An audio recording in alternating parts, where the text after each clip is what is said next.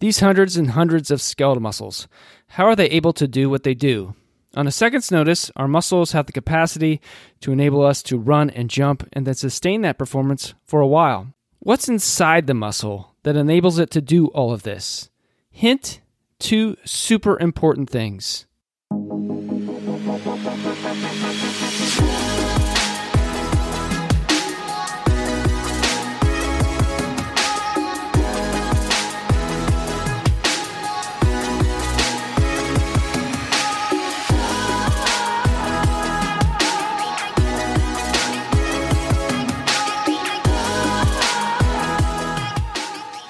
Hello there, this is Seth Jump, your professor for Anatomy on the Go. Hope you are doing well wherever you are and whatever you're up to today.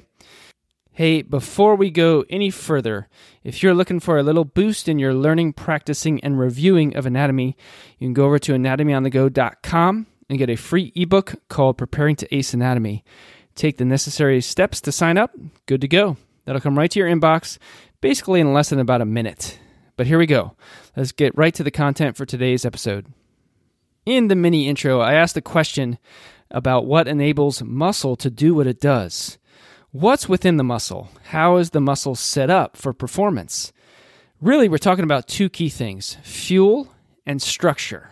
For fuel, we're talking about what fuels, that is primarily carb- carbohydrate and fat, that makes ATP.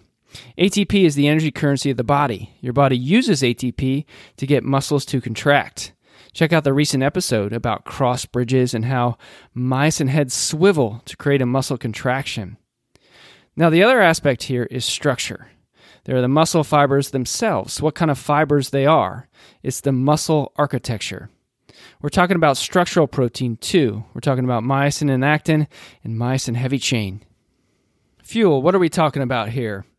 Skeletal muscles have some systems they can use on a short term basis and a long term basis.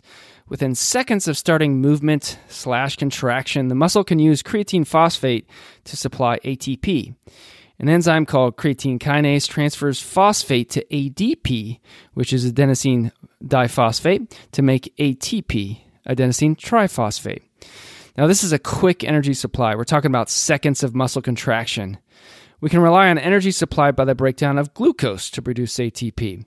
The muscle can get glucose from the blood from breaking down glycogen in the muscle. Now, glycogen is super cool. It provides a ready source of glucose in the muscle, as mentioned, as well as in the liver, where it's also stored. When you go on an extended fast, for example, you burn through this glycogen, let's say in about two days or so, give or take, and then you switch over to ketones. Your brain can use this fuel too, ketones that is, in addition to glucose. Now, for our purposes today, though, let's go back to glucose.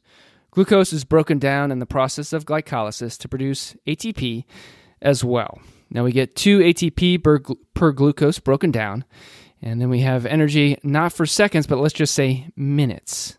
Now, as you know, when you start to exercise, your respiratory rate increases. We need oxygen to sustain muscle contraction and so much more in the body. And in general, we need this for aerobic cellular respiration. Now, when the cell breaks down glucose, we get pyruvate, which gets further converted to acetyl CoA and goes into an energy producing pathway called the citric acid cycle. The cell uses coenzymes and an electron transport chain to make even more ATP. This gives your muscle a lot more ATP, nearly 20 fold more ATP with aerobic cellular respiration compared with anaerobic respiration. Now, this was glucose breakdown, but we can also use fat. Ultimately, fat can be broken down into acetyl CoA through beta oxidation and therefore go into the citric acid cycle and uses coenzymes in the electron transport chain.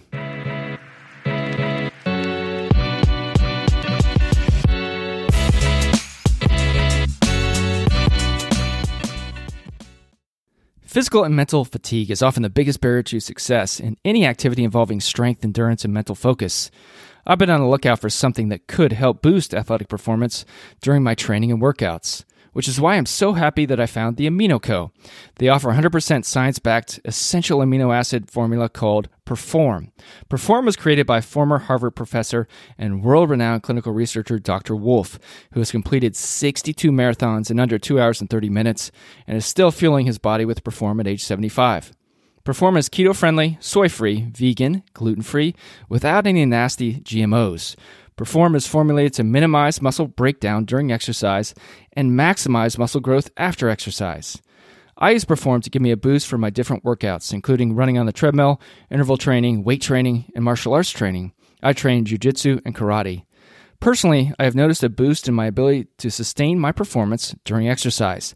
I tend to notice less of a dip or a tapering off of muscular performance. I've also experienced improvements in mental clarity and focus. Also, as a huge bonus, it tastes delicious. If you're looking for a nutritional advantage when it comes to boosting your peak athletic performance, I recommend you give Perform a try.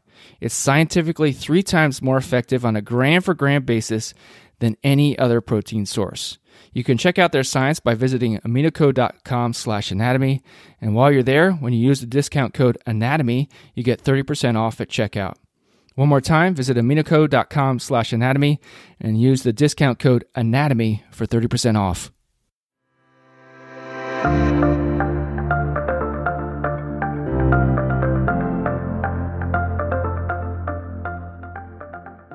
Now, when we say structure, structure for muscle, let's dial in a little further to what I mean here. Muscle fibers can be two basic types. That is, fibers can be slow twitch and they can also be fast twitch. Think of slow twitch fibers as those that are ideal for sustaining muscle contraction in a muscle for a long period of time, like fibers in a postural muscle. A prime example would be the soleus muscle. It's a postural muscle in the calf, deep to the gastrocnemius muscle, commonly just called the gastroc. Muscles of the thigh, for example, vastus lateralis. These muscles are different with respect to the heavy chain portions of myosin. Slow twitch fibers are type 1 muscle fibers. Fast twitch fibers have subtypes, type 2A and type 2X. So there is technically a continuum here. So from slowest to fastest, we have type 1, then type 2A, and then type 2X. These fiber types have been heavily characterized in both humans and animals under all kinds of conditions, including exercise, disuse, aging, spinal cord injury, disease, spaceflight, etc. And think of a type of exercise. Fiber type adaptations have probably been studied. Now, before we get to specific adaptations that occur within muscle, I'd like you to think of a really, really fast animal that you might expect to have a really high distribution of type 2 muscle fibers in its muscles. And what comes to mind as you think about this particular animal is the cheetah. The cheetah has a high distribution of type 2 muscle fibers, which enables it to be a world class sprinter. Now, the human body has this brilliance about it, it's got this innate intelligence. In response to various stimuli, and we'll just talk about exercise here, for example, it does things to make the muscle better adapted to respond to these stimuli. So it'll enhance proteins to promote the use of fuel within the muscle. It also synthesizes proteins to make muscle stronger and give it better performance overall.